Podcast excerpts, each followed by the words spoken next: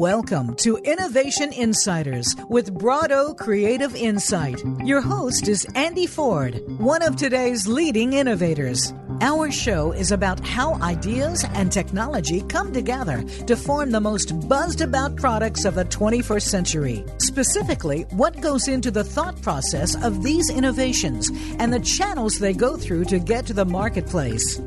Now, here is Andy Ford. Welcome to Innovation Insiders with Brado Creative Insight. I'm your host, Andy Ford. Joining me today are uh, two very special members of our innovation team, uh, Diane Schumacher and Jeff Berry. I'm going to get to those two guys in, in just a second.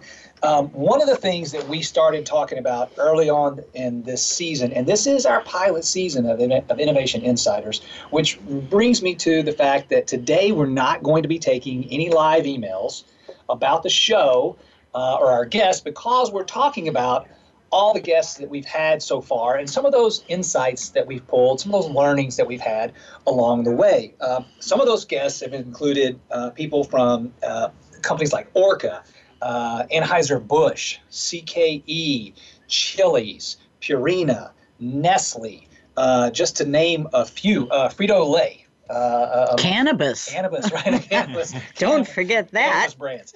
Um, one of the things that we really uh, set out to do, and Jeff and Diane are going to introduce themselves in a minute, but one of the things that they have been doing uh, as producers, executive producers of this show, has been listening, reviewing, thinking about the guests uh, throughout. So they've been as much a part of the show uh, as I have. I've just been uh, sitting in front of a microphone. And one of the things that we decided to do uh, was to put our own active listening exercise against the all of the interviews. That's something that we do at Brado. We recommend to our clients. Uh, to ask themselves is that what did you hear inside this in our case is a, a, course of research but for this show the interview that was new? Uh, what did you hear that confirmed what you already knew? And then what did you hear that's a conflict? And so today we're going to address three of those at least. So this is the first part of a two part show where we're going to get a chance to dive back into this pilot season and really uncover some of those deeper learnings uh, that we've been, uh, you know, privy to from Innovation Insiders. So, with that, without further ado, Diane, would you please introduce yourself? Um, I'm Diane Schumacher, and I'm a Senior Director of Creative Strategy here at Brado. And a long tenured mean girl. We should say that right off the That is that is true. That is true. you work out well. I, this. I'd like to think I've evolved, but I probably haven't. you mean you've gotten better? Oh yeah, yeah. meaner. and I'm Jeff Berry, so a director in innovation here at Brado. I have a long tenured career on the client side, working for big global CPG companies and their innovation groups. So, looking forward to the broadcast as we started diving into uh, these guests and really thinking about things that we heard uh, that were new, uh, things that confirmed what we kind of thought we might hear from them, and then, and this will be an interesting segment, things that conflicted with what we maybe thought we would hear.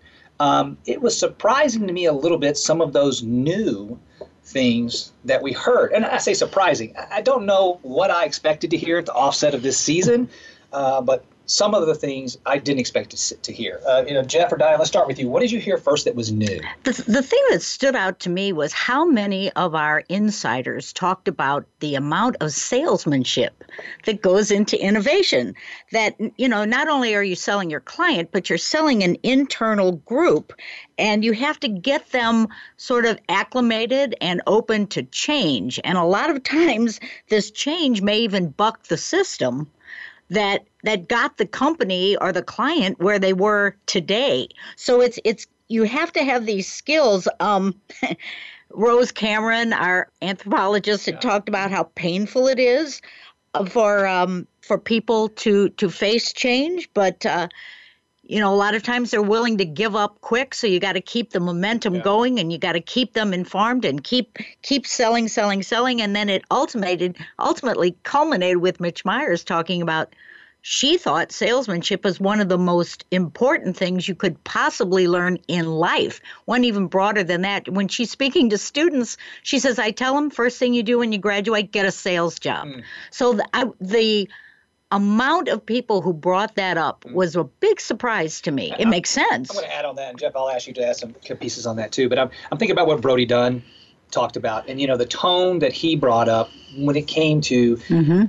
communicating the need for new or different in the organization. I think ladders directly into salesmanship. I mean, you do have to be. And by the way, I think we, I, other business people give sales a bad name sometimes. Is you're kind of in that regard where you're like, oh, it's a used car salesman. But nobody in our group talked about it like it was a degrading of their position. It was a necessity for innovation. You had to communicate the need for that adaptation. I don't know if you'd add on. Well, and I, I think Ellie said it best because she talked about you have to find a way to bring idea. Uh, you have to find a way to bring ideas in a way that they'll buy it internally. And so it wasn't about being the used car salesman. It was about knowing your audience. Yes. And knowing the orthodoxies that you'll face as you try and push innovation forward through your organization and how you have to adapt to those changing circumstances at each step along the way. The other thing that I thought was interesting about this topic, Diane, was was the idea of how many different and pretty divergent hats that an innovator has to wear mm. from the dreamer, the anything's possible world and then being able to quickly flip that switch and go into what are the realities of my organization what are the political hurdles and how do i sell through those hurdles to get my idea all the way into market to make a difference for my company or my organization isn't that there are 12 11 12,000 different paths to the innovation i mean right. all these people had a different course to get in but when you kind of back it all the way up to say that sales opportunity or the reason to believe for why this idea will work courage in some regards is that it's a different message depending on who you're talking to and which organization they were in. And all of these people were, I think, in they were proactive in the way they evolved. And I, I spent a lot of time earlier in my career benchmarking best best practices in innovation, and I was always struck by how open people were, and our guests were too, in terms of how they do innovation. You know, here's how we do it. And and the reason is and i think it's to your point andy is that it's it's not about the process. It's about can you make that process work inside your organization's unique culture which means every organization has a different path to succeed and a different way to get it done and so the fundamentals are oftentimes the same but that path is so different yeah and sales really is all about passion. And I don't think there was a single innovator who didn't have the word passion on there. And when your passion comes through, it helps with your sales because you talk about that used car salesman thing. That's phony this is real. Mm. And everybody believes so strongly in what they hear because they do their homework. And we'll get into empathy later and how important that played. But that's part of what makes them the successful salesperson they are. Yeah. And Jeff, you talked about the organization being you need you need a little bit of this creativity, you need a little bit of that on the on the basic tools of business. Mitch Myers did it so well. She called it the yin and the yang that within right. an with organization her with her and her partner he's very childlike he's very inventive he's very new and yet she brought the the discipline yeah. as well as the creativity but the discipline and all of that so that you wear many hats it's interesting though is when we start thinking about that uh, and this is something that we haven't spoken about but it just dawned on me is that i don't think any of the people that we had a conversation with this was something new to me that i didn't anticipate but i should have it felt like this was a group that was pretty self aware. They knew, I mean, Mitch identified what she was good at, she identified what someone else was good at. I think all of the conversations that we had, no one felt like they were doing this in a silo. And i.e., they knew what their strengths were, they knew where they needed other people to come in and buoy up their capabilities. And so, I, for the most part, I would say something that was new to me was, you know, as brave and as courageous and as salesy as they needed to be, it was an overall fairly humble group of individuals.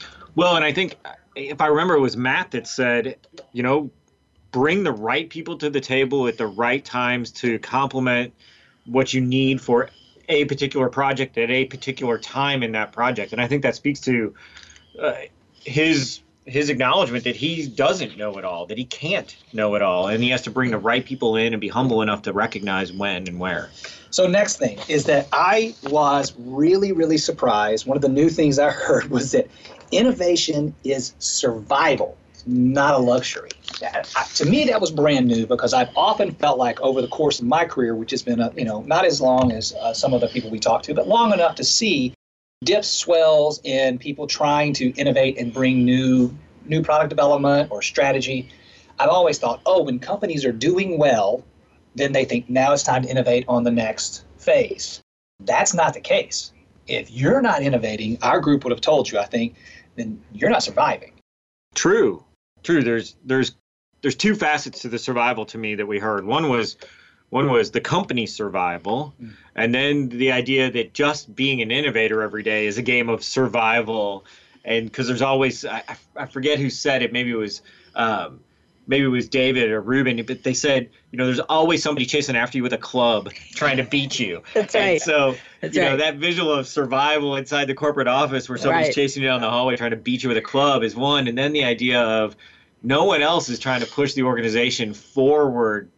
They're trying to manage the cash cows that exist Oh. today and renovate them. And that idea of if we're going to succeed long term as an organization, we have to do this. So it's a duality. It's a personal survival, and then it's helping the company survive. Diane, what about anything else for you from this? No, I'm going to get into it a little bit more when we get into the culture and the things that go into that um, along that line. But yeah, this whole survival thing, because there, it's just not survival. There's a lot of sort of regulations and lookout fors and things along the way that that I learned that are really watch outs Right. that I think our listeners are going to be enthralled with. The other thing that I was, uh, and this is, and I want to make sure if you guys have any more before we close out on this segment, but uh, uh, another new element element to me was we had a question in our innovators confession that was about a shit disturbing moment, which we've never, I don't think we've broached shit this early in any of our podcasts, but this is the one. I thought when we wrote that question, and one of you guys wrote that question, before the show even started, I thought that was going to be a big aha, where they went, oh, yeah, I have one moment in my mind. It turns out it was not that big of a question because, and I think this is a summary of us really listening to all these, that's just how they live. It's who they are. It's who they It's are. It's a million of those. Their moments. DNA. Yeah. Right. Yeah, so they don't Right. see it as changing anything. They just see it as who I am. It's a Tuesday. Right. Right. You know, right. no, yeah, That's what they are- said. right. Yeah. And they said, you know, this whole thing is 24 7. It's Right. not a title, it's not a thing like that. It is something you live. And you, it's part, DNA is, is probably the best way to put it. Yeah. Any other moments that were brand new to you guys? I just I the idea of that innovators are kind of like are childlike in an adult world. And that you know they get to they come into the office all day long and they they dream and they work in places that have bean bags and colorful markers and all this stuff. They just have this childlike sense of of joy and of uh, exploration, but they're operating inside this adult kind of world. And so I'd never thought about it like that before, but you know, I think it, Rose is talking about that some people will step over a cliff and hope there's a ledge, and that's that's kind of what a chi- that's kind of how a child goes through life. And the back part of that was, and then there's other people waiting for you to smash your face. Right. Right. See, I always chalked it up to just us being immature. But it turns out it's childlike wonder. Childlike is much more complimentary. All right, you're listening to Innovation Insiders. This is uh, one of our uh, part one of our end of the season sort of a summary. Uh, stick around. I'll be right back with Jeff and Diane.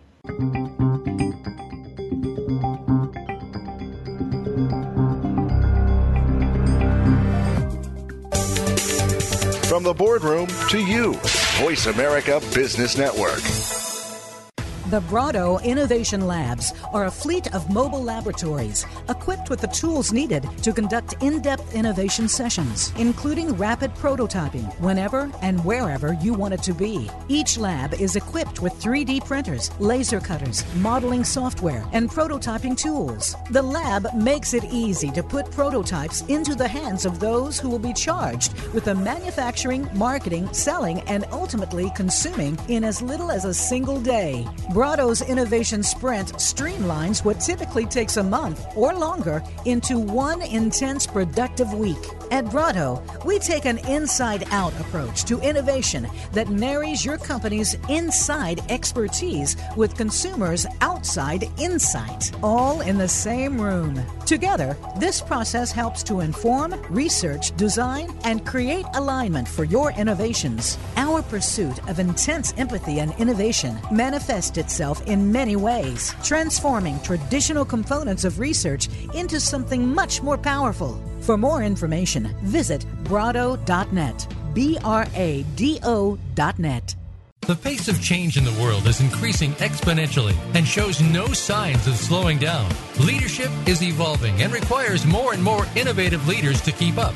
Innovative Leaders Driving Thriving Organizations with Maureen Metcalf features interviews with global business leaders, thought leaders, and academics in a wide range of industries. Proven concepts and tools may be applied to build your organization and deliver sustainable success. Tune in every Tuesday at 2 p.m. Eastern Time, 11 a.m. Pacific on Voice America Business. Have you become a member yet? Sign up now to become a member of Voice America. It's always free and easy. Plus, you get to take advantage of some great member benefits. Get unlimited access to millions of hours of on demand content across all of our channels. Keep track of your favorite episodes, shows, and hosts in your own customizable library. Find out what shows you might be interested in based on your favorites. Plus, you get insider access with our newsletter. Membership gives you more. Sign up at voiceamerica.com and click register at the top right.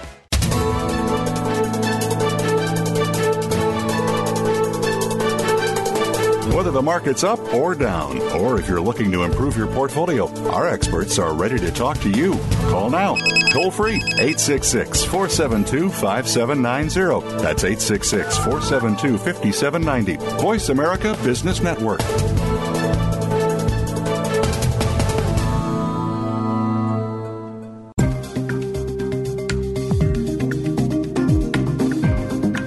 You are listening to Innovation Insiders with Brado Creative Insight with Andy Ford. For more information about Brado, please visit brado.net. Again, that's B R A D O.net. Now, back to the show. Welcome back. Once again, this is Innovation Insiders in case the promo didn't alert you to who you were listening to. Or maybe you had a mild stroke. I don't know. Uh, if you just woke up and you're and you're listening to this show, my name is Andy Ford. With me is Diane Schumacher uh, and Jeff Barry. Uh, we represent uh, the innovation uh, team here at Brado, and we've had the luxury of listening to these interviews. Now, when it comes to this listening exercise the, that we bring our clients through, one of the things that we ask is what confirms what you thought you were going to hear. Um, now, as it relates to those interviews we've heard, what's the big one, Jeff, that you heard that just nailed what you kind of expected but needed to hear? and I, and I think it's and it's it's foundational to who Brado is as an organization too that we heard consistently throughout all these interviews is is the idea of empathy and how important it is to know your customers, know your consumers better than anybody else, almost better than they know themselves, so that you can solve problems that they don't even necessarily know they have and see those because you know them and are so well embedded in it. Brody talked about it. I think the the title of Brody's broadcast, his interview when we aired it, was all about knowing your consumers better than they know themselves. Yeah. And I felt like time in and out, uh, each one of our interviewees brought up this point about you got to know what people want. And it's not, you know, to me, when we talk about empathy, and we can unpack that word for an entire segment, right? Uh, it, this is not just asking people what they want. Are you going to bring up Rose? Yes, right, yes. We'll talk about that, Diane. Yeah, well, what what I thought was great is just like it's not just listening, it's observing, it's living, it's being around them, it's closing your eyes and just shutting up and letting them talk or letting them react or follow them around. Of course, she's an anthropologist, so of course this is this is her bag. But still, if and she wasn't the only one who said that. So it's not just the the mundane of, of an interview. It's really, really getting into their lives. I think this is, to me, and maybe this ladders up to who these people are at their core, but they are infinitely curious. I mean, you Mm. talked about a childlike wonder in our last segment, Jeff, and we, we tipped on that. But something about true empathetic um, pursuit is innately built in. I'm just really curious to know who or what moves or drives you. And so the sense I got from these guys, and I think to us in this world, I think it's a little bit overplayed. We hear a lot of people saying, "Oh, I'm just really love people," but then they walk out of the research or walk out of an ethno and go, "Man, that place was garbage." I mean, right? How many times have I heard it? I've even I've even said, that guy's a wackadoo. Right. right. Right. But those people who really are empathetic, and I feel like this group was a group who represented that, they are just infinitely curious with a lot of things, people being prime amongst that. Yeah, I mean, I one of the things I've always tried to say is, you know, that cons- don't, you know, we don't want to make fun of consumers or whatever when we walk out of there because the reason they said something or did something or live a certain way because it's meaningful to that for them, and so it might not make sense to us, but it makes sense to them in the way that they're doing whatever they're doing or saying whatever they're saying, and so it's our job, these guests' job, to truly understand why they did it, Right. and it moves beyond. What what I love about the the way an innovator spins this is that it moves beyond just liking something mm. because they know that and they recognize that they can't just ask you to like something because what they're trying to present to you is something that you don't know if you like or not. And so you You might exist. right, so they have to know you at a deeper level because they you don't recognize like or dislike at this point in the game. to me, and I want to I want to get your take on this too, because this is sort of like something that just dawned on me while we were talking. Is it seems like empathy, true empathy, makes room for. I did not expect that. Well, and isn't that always what we live for? I, I, I You know, how many times we go out and we do these projects or we do these workshops and we dig and we have these, I mean, almost aha moment doesn't do it justice. right. Because it's these revelations, it's these wonderful things that come out of nowhere and it just knocks your socks off and you go, wow, Yeah. this is it. This is part of the, you know, we heard them talk about the the uh, rewards, and a lot of them are practical things like I started with an idea and I ended up seeing it on the shelf, and that was really exciting. But a lot of it is is to come at something and be blindsided by something new and exciting and relevant, revelatory, Uh-huh. and it kind of just. That is just why I do what I do. That is why they do what they do. It's in in a way, they are, and I don't want to. I'm not trying to build this up bigger than it is, but there's a little bit of modern explorer in Oh, this group. yeah. And maybe it's a little psyche, maybe it's a little emotion, maybe it's a little behavior, but they are. I think we all are looking for the brand new, and and in this case, empathetic approach is even open to it's a brand new, maybe not a brand new I like, but it's a brand new that's it's something we can explore and dig into. Absolutely. Uh, so, eh, Diane, how about you? Something that confirmed what you already at least had a, a supposition about. Well, part of it is about the whole idea of it takes a village to do this. Thank you, Hillary. Thank- That's her. well, I got to bring her up somehow. And I'm desperately hanging on. But you actually started. You had a quote that uh, that said the culture of the company either enables or limits innovation, and so we had a lot of discussion with a lot of people that talked about leadership and inclusion. And this also has a lot to do with the consumer, but you have to have leaders who are thinking about the future, who give their people permission to behave the way we behave. And then uh, I guess one of my the the other idea is, you know, to involve as many people. Val Toothman from Anheuser-Busch said, involve as many people as you can early, get them up to speed, give them a voice, and let them do what they need. That's internally. But then Rose, who has always some of the greatest greatest quotes ever, said she said, "You can't operate solo." It's it's inclusive because it's like watching a cat. Are you ready for that? A cat go mental searching for its litter box because they end up shitting in the corners. and I mean, it was like, okay, I totally get it because you need people to be together. It's all about inclusion, whether it's internally or the internal externally with the client or the or the consumer.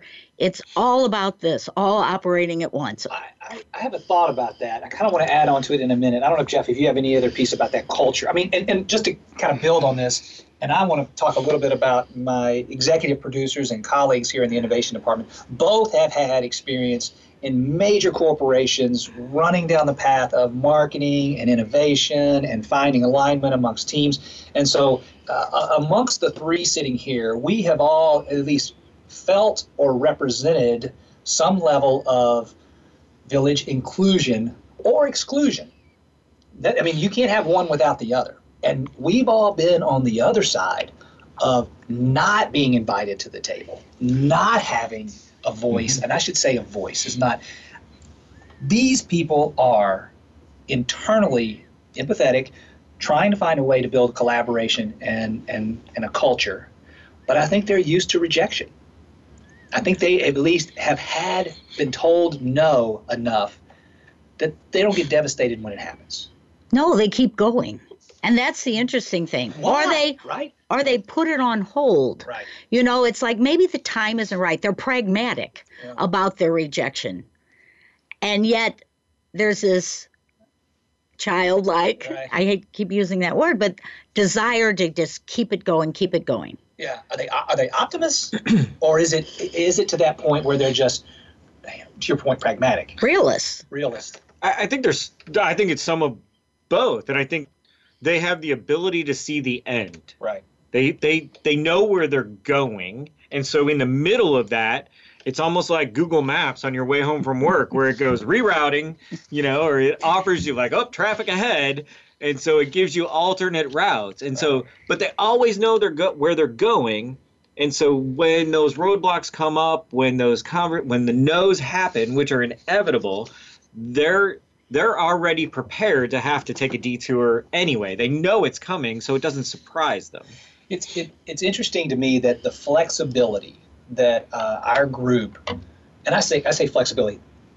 If they've never said the word flexible, if you look at their career paths, you look at the roles they've had, if you look at the diversity of the products, the strategies, the teams they've worked on, there's no way you couldn't describe all of those people as anything other than flexible. However, not conformists. So not flexible to the point where they just fit in anywhere they go. Mm-hmm. They are No. the people who flexible against whatever system they are placed into, but they are the crazy ones. That's I think Matt's word. He says, I look for the Look for the crazies in the room. Crazies. And they they will at least be the base from which you which you operate. Right. But what's interesting too is they talked about to uh, while you're flexible and while you go places, you have to stay true to who you are. Mm-hmm. That was like an absolute. Ellie Doty talked about this so eloquently, so beautifully. But she said, and in fact, I got three amazing quotes from her having to do with know your boundaries, know where you can and can't go. That's not to say you can push it, but she was talking about her was it her KFC days? When they were looking to expand the business and working and she, a boss said to her you know you you can't parfait your way out of this. We're a chicken business she said. And it's like there's the pragmatic side but then the dreamer of her says okay so let's keep going. Let's let's find what we can. But a lot of times she said you can only go one bridge not five bridges from where you are.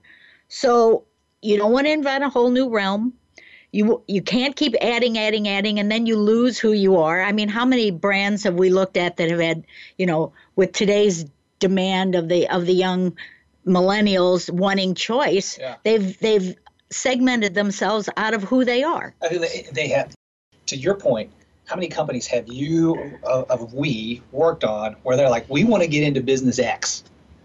And, and you're like, I don't think Yeah. anybody's going to believe that, guys. I mean, you want to, you know, move yourself over into a an ancillary position. Right. And to Ellie's point, is that you're never going to, you can do it, but you're not going to grow your business selling dessert.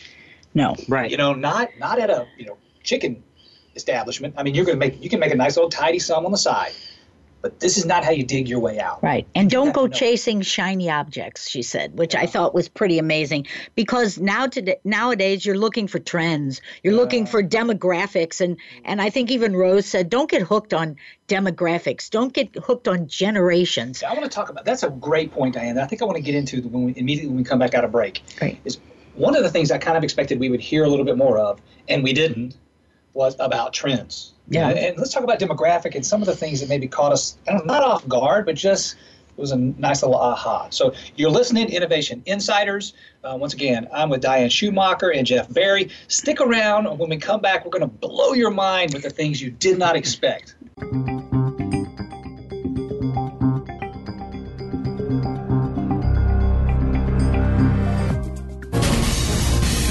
Voice America Business Network, the bottom line in business. The Brado Innovation Labs are a fleet of mobile laboratories equipped with the tools needed to conduct in depth innovation sessions, including rapid prototyping whenever and wherever you want it to be. Each lab is equipped with 3D printers, laser cutters, modeling software, and prototyping tools. The lab makes it easy to put prototypes into the hands of those who will be charged with the manufacturing, marketing, selling, and ultimately consuming in as little as a single day. Brado's Innovation Sprint streamlines what typically takes a month or longer into one intense productive week.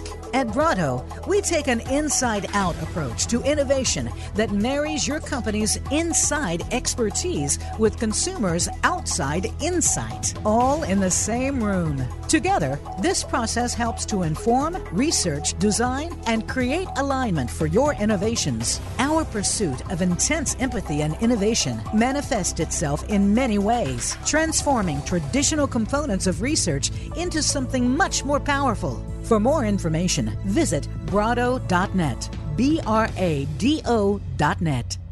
We hear it and read about it every day in the news. America is heading over a fiscal cliff. Home prices are still receding and unemployment growing.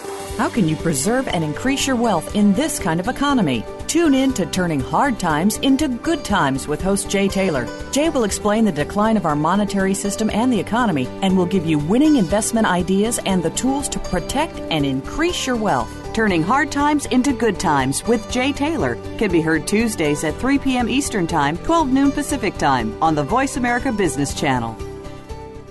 Now you don't have to stay linked to your desktop or laptop. Take Voice America on the go and listen anywhere. Get our mobile app for iPhone, Blackberry, or Android at the Apple iTunes App Store, Blackberry App World, or Android Market.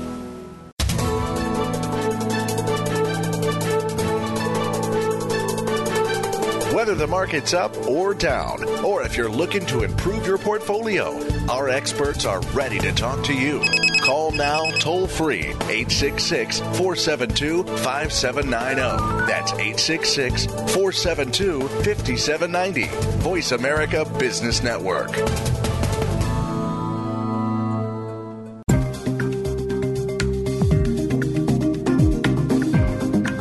Are listening to Innovation Insiders with Brado Creative Insight with Andy Ford. For more information about Brado, please visit brado.net. Again, that's B R A D O.net. Now, back to the show. Welcome back to Innovation Insiders. We are today part one of a two part uh, segment uh, where we're talking about uh, that active listening. Is if you'd have listened to, and I know you did, all of our shows, and if you haven't, what the hell? I mean, Mom, pay attention. I need some help here. Um, if you haven't listened to all these, I do recommend you give them all a listen because it's been really quality, in my opinion, conversation. And if you are interested in a career in innovation or how to implement this uh, from a small business to a large business, I mean, I really feel like these are active, sorry, really great measures or tips or ideas for that. Uh, and more of that will come out as we get into episode two, right? But one of the things we ask in an active listening drill, besides what did you hear that was new, what did you hear that confirmed, which we just covered in the last two segments. In this segment, we asked that question what did you hear that conflicted with what you thought you were going to hear or learn coming into this? Now, this was a possible dangerous place for us to go because this is not a, conf- a conflict, i.e., they're wrong. This is a, I just did not expect that to come through these kinds of conversations. And we had quite a few of them. And so, I mean, Diane or Jeff, I'll start with you. What was something you heard that was a was a 180? It came in from right field. It was a conflict on what you thought you might hear. We have spent, I have spent a lot of time noticing all of the press and brouhaha over artificial intelligence and technology and all that. And yet, every one of them talked about the consumer mm. and how valuable that consumer. You know, technology alone is not part of innovation. It it isn't all of innovation. You know, it's a tool, but there is a human application that is critical. You know, it gets back to our conversation about, you know, Rose saying, you know, you got to get into the trenches. you know shut up and just look and and watch and and observe and and all of those things that are important to where the consumer you got to listen to them because their needs are what are their needs their wants their desires are what going to be your clues to success uh, no matter what it is I'm going to add on to that because when I went into break, I was talking about one of the things I kind of thought I would hear would be about trends. And we just didn't hear a lot of that. Now, now, Val Toothman said you got to pay attention to the macro and the micro trends. And I think all these people were aware. But if I would have listened to all these interviews, one of the trends that I would say this group is low key predicting is the return to human yes or analog yes or real customer service. I think Ruben Alcaraz talked about that. I mean, this was the idea of people connecting with people is is a movement. Jeff, Absolutely, I, I think the uh, we've gone from a marketplace that is so became so centered around the the big box store, and then the Amazons, and then the chat rooms and social media. You get this sense that people have begun to lose a sense of personal connection with one another, and so you've seen that pendulum swing back in New York City, the Hudson Hudson Rail project, where it's business living, shopping, all in one place. People want a sense of community now, and so you you feel that human connection coming back into what's important to people, and companies trying to make sure they're part of that. It's it's also interesting too. You know, Diane, I'm thinking about this right now. Uh, you talk about AI, or let's talk about machine learning. We went to the conference this year. Uh, what was the conference we went to up in New York? Uh, analytics, yeah. Analytics, which was, I mean, really honestly, should have been like just neck deep in tech technology and the things that really matter. Blockchain is another one now that our customers are talking about quite a bit.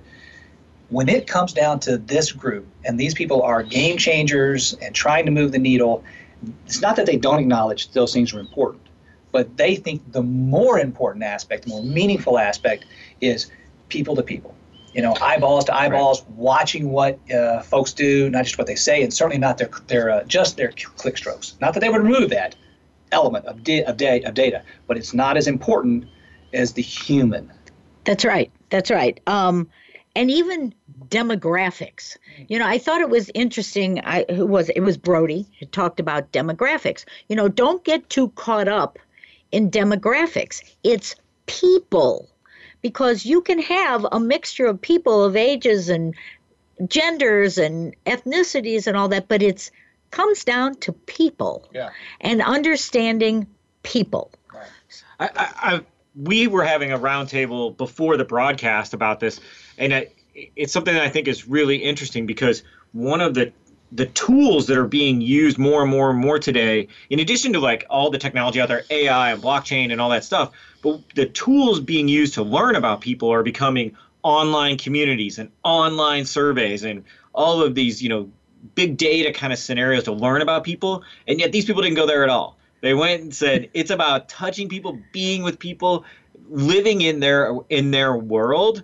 And we had this discussion amongst the three of us of, wait a minute, if that's where like all the technology's headed, then why are innovators kind of living in the stone age? Are they living in the stone age kind of where they're still going out and spending time in people's right. homes? Or are innovators actually way out front of the of what's coming, which is they truly understand that to, to do this right, you have to be with them. I think it's interesting too because, I mean, I'll, I'll look at and I'll name a couple of people in that group that we interviewed um, because I know some of their business and their business practices.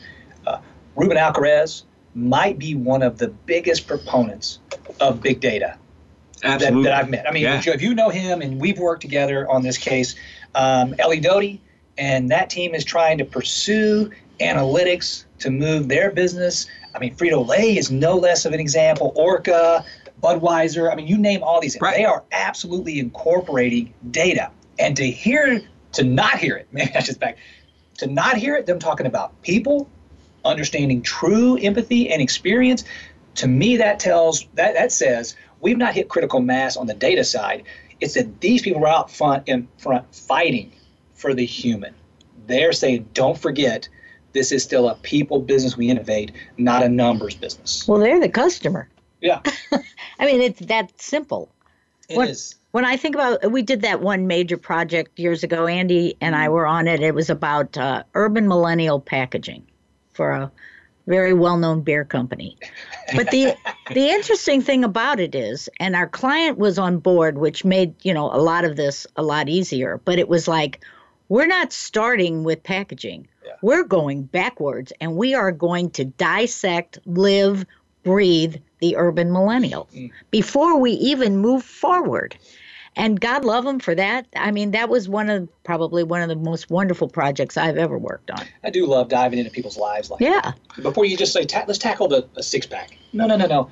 Back up and tell me about their life. The insight. What are you learning? You, I'll cut you off, Jeff. Oh no, I say it just dawns on me that we had an absolute perfect example of this AI kind of scenario, which was Matt Homann. One of the companies he founded was Invisible Girlfriend and Boyfriend. which was oh, all way, about. That was a conflict. I did not see that coming either. I know, which is all about leveraging AI yeah. to create a fake personal connection. That, that that's the whole thing he's trying to represent. And the guy that founded the company was talking about, if you'll remember, that he knew it was AI that was communicating with him, and he felt the need when he was out at a party to respond, text back his fake girlfriend, even though he knew he founded the company. And so it just it brings a full circle for me that AI is a tool that created a per, that creates the sense of a personal connection. Yeah. And so data and all stuff sits behind the scenes and ultimately it's about that connection. But wasn't Matt ultimately the guy who said at the end um, it's it's when we talked about surprise me in 5 years he's the one who said we're going back to analog. Yeah, yeah it is. Yeah. So talk about having both both worlds and seeing it. I think that's because uh, Matt ultimately believes that uh, we live in this post-apocalyptic society, and he's really looking forward to honing his uh, his hunt and gatherer skills. He's, he's got a large collection of rotary phones. he wants to bring he's, back. He's sitting on a boatload of uh, typewriters. Beepers. he's the beepers you know king what? of St. How Louis. Many, how many hipsters would we make happy if we just said we're going back to analog? And they were like, finally, a reason to wind my watch without everybody looking at me like I'm a dick. you know, one of the things that kind of hit me uh, as a conflict, and, it, and I don't know why it did, but it was a nice it was a nice uh, right hard right turn for me is in the innovator's confession a couple of questions that we ask um, revolve around who or what company other than their own was the most innovative and I, I mean i really thought we would hear fairly consistently amazon tesla Apple, Apple. I mean, and we did not. As a matter of fact, we heard, uh, I mean, who do we hear? Uh, directors. We heard people who we've never heard of uh, before. I mean, there have been there, Quentin Tarantino. Oh, Dodge. Oh, Dodge. Dodge. Dodge. Great. That examples. was a great story. By the way, and super valid.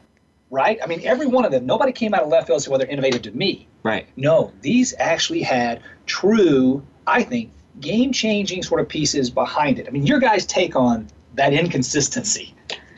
So for for me, the thread that ties all of them together real simply is is that no matter who they were, no matter what company they represented, they were they were calling out people who constantly challenged the status quo and constantly challenge orthodoxies. Quentin Tarantino, no one was directing movies like Quentin Tarantino did or was today. Yeah. And so, and you know, Dodge going in a world of fuel efficiency and electric cars, we're gonna we're gonna go over the top with a muscle car that guzzles gas is challenging status quo and challenging the orthodoxy and i think that's what they all were talking about. And while dodge was challenging that they were also very true to who they were. Right. Very, they knew who they were they knew what made them great but they made it even better right. in ways that probably the consumer never thought about them. And I forget who brought up Dodge because they Brody. were Brody. Brody loved muscle cars. Well, so was Quentin Tarantino. Uh, somebody else was uh, Alibaba was one. Oh, uh, who said Lyft? Oh, From yes. a culture point of view, they wanted to see what they did in in light of what Uber was going through and what they were doing. Ta- could they take an opportunity yes. and make it work for them? Also, they were. He described them as a classic case of being second to the market. Yeah, that's good. Which I thought was uh, an intriguing way to think about them. it, to me, I, I really felt like there would be more consistency in that because I think I anticipated, if you ask me that question, which is always the problem with your expectations or assumptions, I should say, is that I thought I would answer that based on the evidence in the marketplace. You know, so look alone. And it turns out that this path to innovation, the same way none of them had the same take on it, I would uh, posture that they also don't have the same criteria for how they measure it. So innovation in and of itself could be measured organizationally, Lyft. It could be measured based on the brand or the way they represent themselves. And I'd say that's Quentin Tarantino. Mm-hmm. I would say staying true to their culture and yet modifying their delivery, Dodge. And then Amazon. Amazon's getting into every business. And a lot of people said that was innovation. So that's sort of my take on that difference. And I, that's how I'm rationalizing it in my head. I don't know if you guys have any better way to, better way to do that.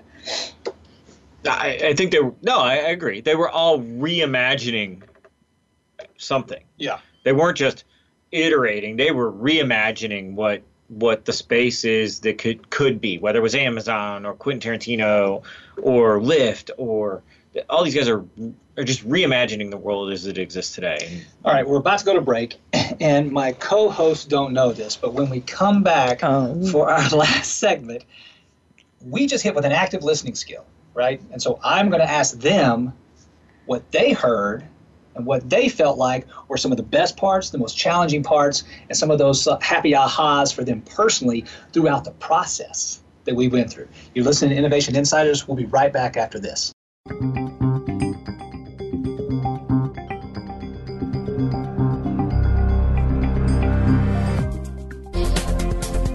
Business community's first choice in Internet Talk Radio, Voice America Business Network.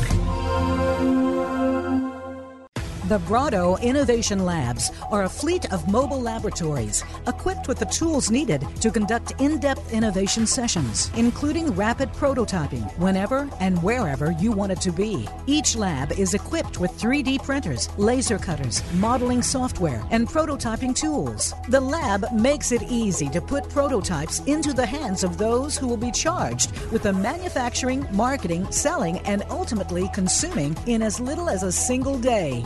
Brado's Innovation Sprint streamlines what typically takes a month or longer into one intense productive week. At Brado, we take an inside out approach to innovation that marries your company's inside expertise with consumers' outside insight, all in the same room. Together, this process helps to inform, research, design, and create alignment for your innovations. Our pursuit of intense empathy and innovation manifests itself in many ways, transforming traditional components of research into something much more powerful. For more information, visit brado.net. B R A D O.net. Today, we live in a truly global environment. Business can more easily be conducted now in almost any part of the world. How do you, as a business owner or professional, navigate the ever changing business landscape? Tune in to Leadership Beyond Borders with host Kimberly J. Lewis. With a worldwide resource of guests, you'll find out what opportunities and challenges surround diverse and virtual organizations. Listen live every Tuesday at 3 p.m. U.S. Pacific Time on the Voice America Business Channel. Have you had a chance to check out Voice America's online magazine and blog, Press Pass? If you love our hosts and shows, check out articles that give an even deeper perspective, plus topics about health and fitness, movie reviews, philosophy, business tips and tactics, spirituality, positive thought, current events, and even more about your favorite host. It's just a click away at vapresspass.com. That's vapresspass.com. VA Press Pass by Voice America. All access, all the time. We're always talking business. Talk to an expert. Call now, toll free, 866 472 5790. That's 866 472 5790. Voice America Business Network.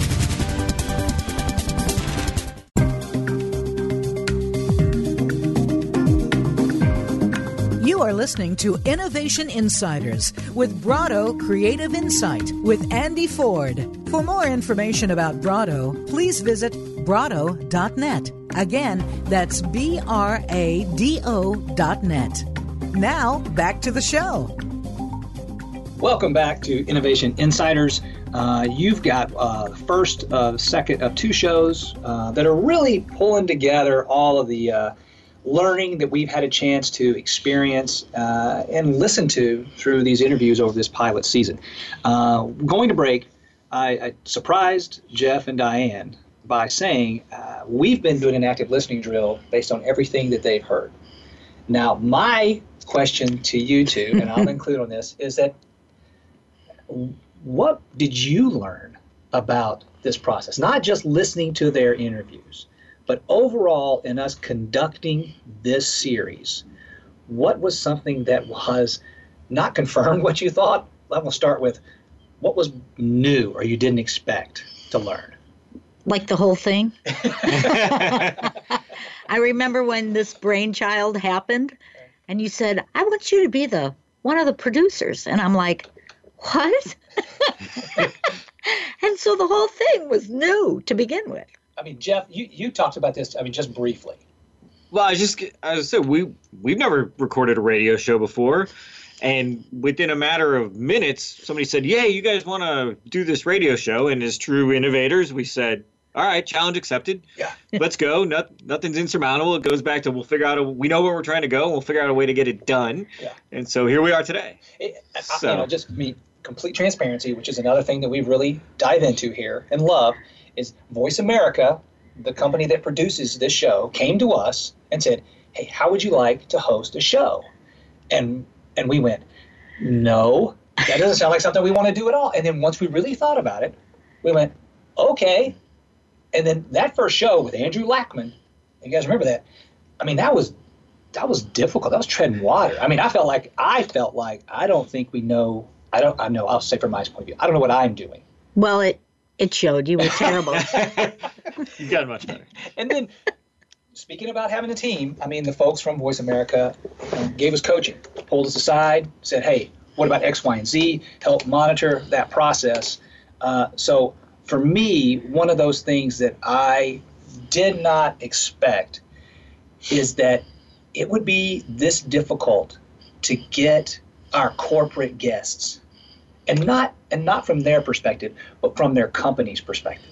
And their different re- organizations. I mean every not everybody shouldn't say that but a lot of companies are very very leery of and I'll, i guess i have to use this in quotes now media types which i don't even think we are asking them questions. I mean i don't know why i'm surprised by that but to me it was like oh wow this is difficult for them to get on the show. Well our initial guess I mean, what we had 10, 11 of them. Well, I bet we had 20 who said, I would love to do it, but I can't. Can't. I can't right. get permission. Legal won't give me permission. Right. Things like that. So there's a there's a lot of uh, obstacles that never dawned on me yeah. because we were talking about not them in particular necessarily. Or company's innovation necessarily. Right.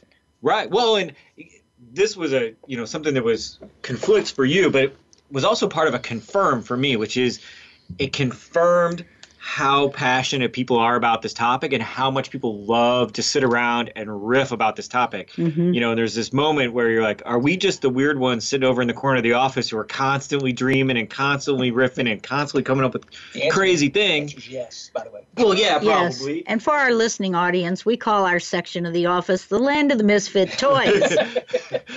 but but the idea that it it confirmed that there's the passion to talk about this and the Mm-hmm. passion to think and do and push the world and organizations in a different places there. And yet there are those orthodoxies that we ran into with getting people who desperately wanted to be on the program getting those roadblocks put up and saying no yeah. you can't. and i will say there's the other thing that was uh, a little bit interesting for me a little bit is that first and foremost i was very surprised and and even in those guests who were very careful, to me, I felt like they were very forthcoming with information. And not necessarily like, it's not trade secret stuff. Uh, but I really felt like there'd be a lot more redaction or don't, no, I can't say that, or no, I can't answer that question. And by the way, we didn't hit them with hardball questions. I mean, we were really just trying to learn, Have not, fun not pin people to the wall. But I got to be honest, I'm surprised. We got a lot of forthright answers. I mean, I can't think of anybody who held back. no No, and a lot of different answers. Yeah. I mean, it wasn't like the usual pat answer that innovation's all about Yeah, creating right. blah blah blah. It was just deep and and insightful to use to use that word. Um, It was, but different, diverse, diverse ideas, which confirms our thoughts about innovation being it's it can go in so many directions in so many ways. Yeah. The other thing that I thought was uh, an aha for me, and I'll let you guys build or, or change on this was, I, you know, I did not anticipate the number of listeners and the number of impressions that this would make. I really honestly thought, okay, we're going to get the same 30 people listening to this, you know, for 10, 11, 12, 13 weeks. That'll be it. Uh, you can look at the numbers, you can look at how we've shared this thing socially, and the impressions that content makes, in my opinion, is pretty undeniable. Absolutely, and not just in the United States. The the world, the listenership has been global to Yeah. people listening and learning, which kind of comes back to something we've talked about earlier, which is there's some version of a, a universal language, a global language around innovation that we've seen in terms of how people view consumers in this world and how people view innovation and people wanting to learn across the world what are those best practices and how do I, I do how do I do them Mhm. and that there's been an application across all of those and the messages we've gotten from people around the globe. Yeah. It, it, did it change your perspective on our guests?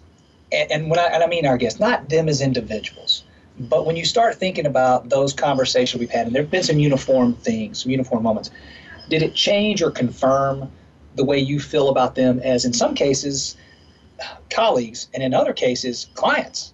I mean, we work for or with these folks. By having an in-depth listening or conversation with them, did it did it adjust your perspective at all? Well, there were a couple of them I wanted to apply for a job um, because they were just so. Have or want? Yeah, wait a minute now. Let's- let's I'm don't answer that speaking hypothetically, but just the the level of passion just was so infectious Yeah. that uh, was hard to ignore. I also, I mean, I think it gives us some empathy from our side of the, you know, the aisle, if you will, in terms of what are all those things that are happening inside these organizations that we don't necessarily see from the outside all day long, and we as innovators that are all listening to this should be aware of. Of when we're engaging with a client or when we're engaging in an innovation project, understanding all those things help us help them do a better job and navigate all these things that we've been talking about. It, it is. It, I have to say that's what it did for me. Is I, I felt like I have been some. At least I like to be someone who's at least empathetic, or try to be understanding of that's what you're going through. Like that's what you're going through. But I can admit there are moments in time when I go, man, come on, man, we got to move on this. And I, having had these conversations and know the layers that it takes to get through, I honestly I have a lot more leeway to go. I'm sure someone's working on it and trying to get clearance, adherence, somebody to buy in with that. Um, we're right up near the end of our show, part one of part two. Now, part two, uh, just to set up our listeners and why you should tune in next week, is us diving into some of those great moments, those favorite quotes, those those episodes those pieces that hit us very poignantly or I think potentially meaningfully in, in a different way. And also where we think the applications are. And in some cases, we are going to be able to tease out after these conversations, these are next steps for you as an innovator. This is where you could go. This is what you need to consider. And this is how you need to evaluate those elements. So it's going to be a very learning episode uh, for everyone. We appreciate, by the way, thank you, Jeff. Thank you for Diane for sitting in a very tight booth and, and doing this show with us. Uh, we'll be back next week with part two uh, of the uh, uh, Inside uh, in, Innovation Insiders, right? Is that what it's called? Yes. Innovation Insiders with Brado Creative Insight. Until then, have a great week.